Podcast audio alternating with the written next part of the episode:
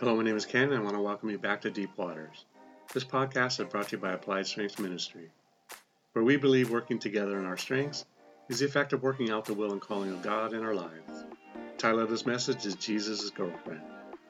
This is a multi episode series in which this is episode 3 of 3. So, where do we leave off? Let's do some history, shall we?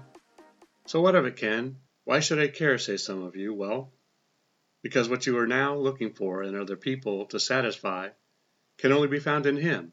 And if I tell you this now, why wouldn't you stop looking? All of history tells us that human relationships just don't work without God. Oh, yeah, you can fake it. But when things go bad, everyone knows the truth. Pain has a way of bringing out the truth. Be at the first heavenly supper, at His table. No story could be so profoundly uplifting as the one saturated in truth. So when Jesus comes back, he will shout to the world and to her that he and she are now destined to be together forever and all of eternity. It is indeed a Cinderella story that cannot be made up. Think about it. See this moment when Jesus is blowing a trumpet so loud that everyone hears and are awakened by it. 1 Thessalonians 4 16 17. For the Lord himself will descend from heaven with a shout, with the voice of an archangel, and with the trumpet of God, and the dead in Christ will rise first. Then we who are alive and remain shall be caught up together with them in the clouds to meet the Lord in the air, and thus we shall always be with the Lord. So we will get back to the sea, but for now we should catch what Jesus states here. The dead in Christ will first respond to the trumpet because we know his voice of many waters.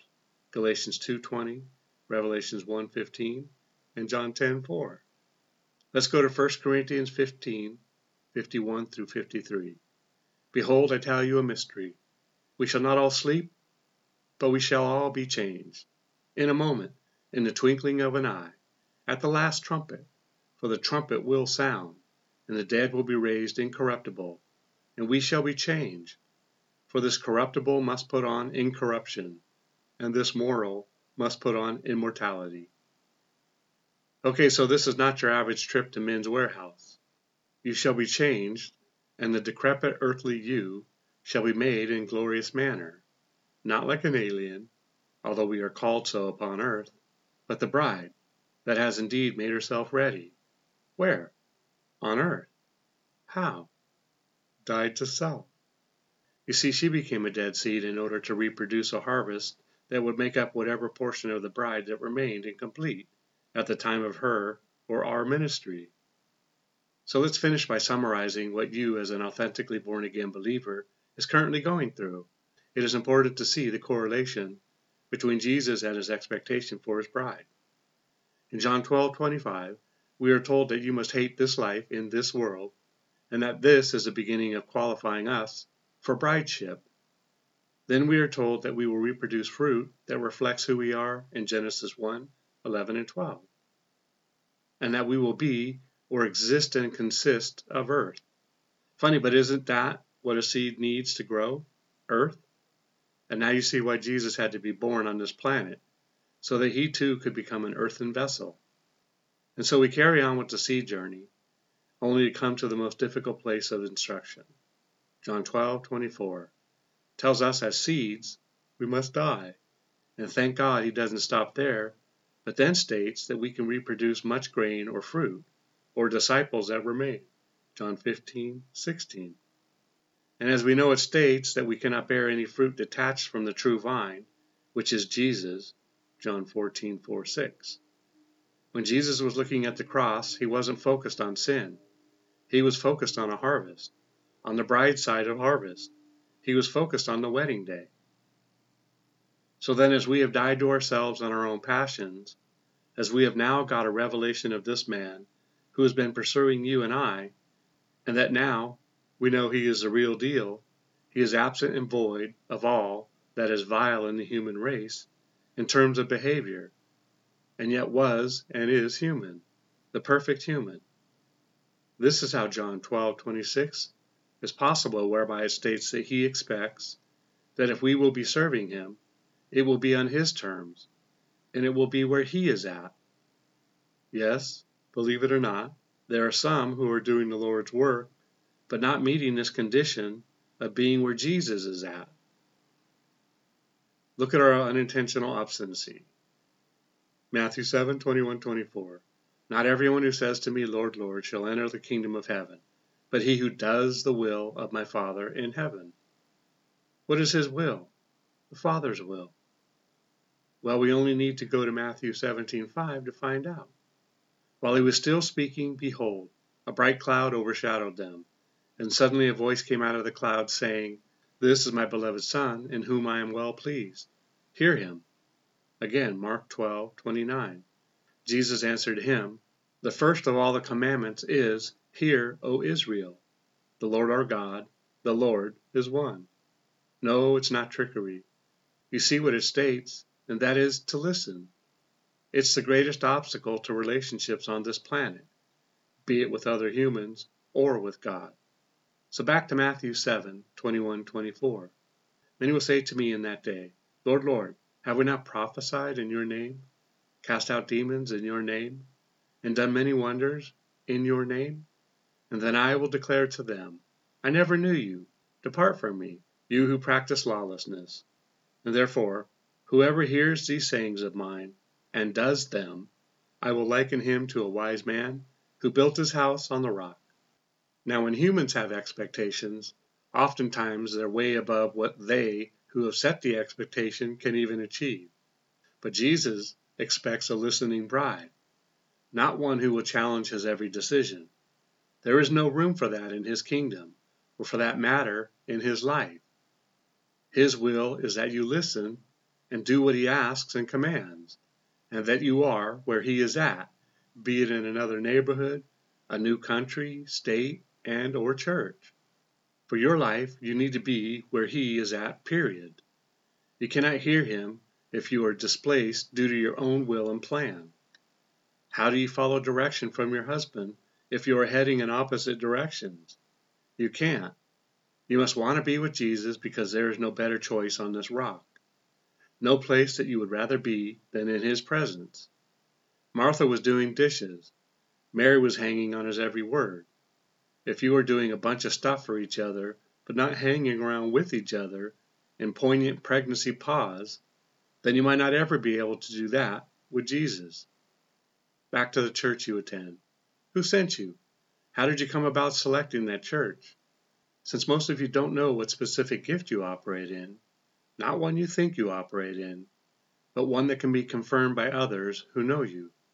Since most of you do not know your personality types, your natural talents, the name of your spiritual office that you may be called to operate in. Yes, since most of you don't know how you fit into a body, well, and even if you did, do you know what the community of believers needs? Do you know what church requires your every service? Your bundled you? I know that the church has missed the mark in equipping the saints for the work of ministry, and that we struggle to make disciples that remain, which is a direct result of not equipping you for the work of ministry. However, reading the Word can be done by anyone who is authentically born again.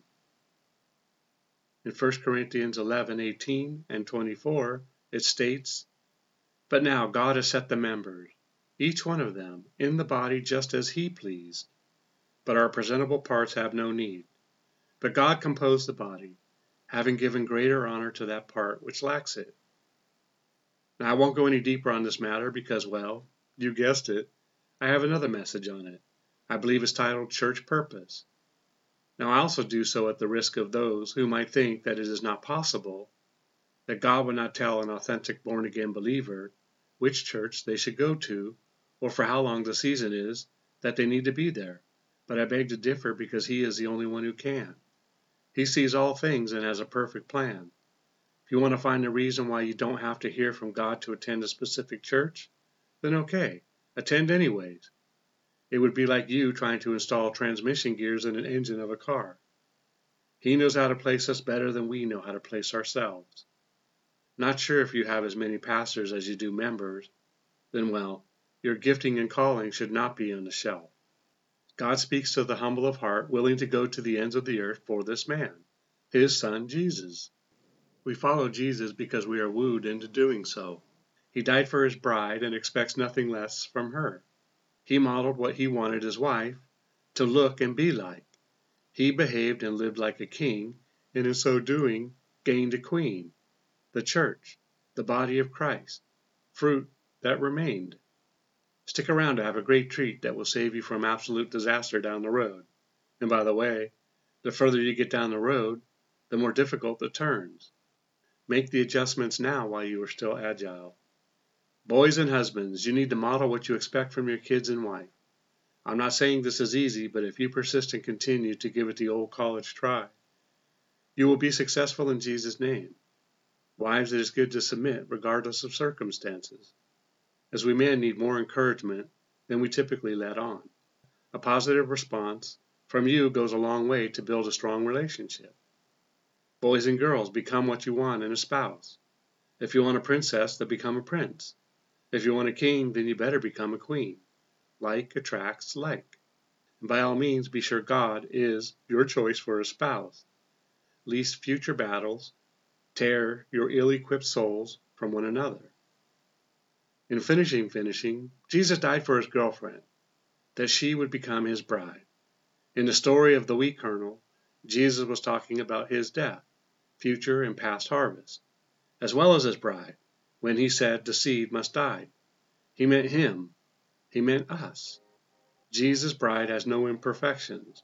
So if you don't believe in him, you won't be in him. It is only a dead seed that is made alive. So now we see that it is only a dead self that is made alive in Christ.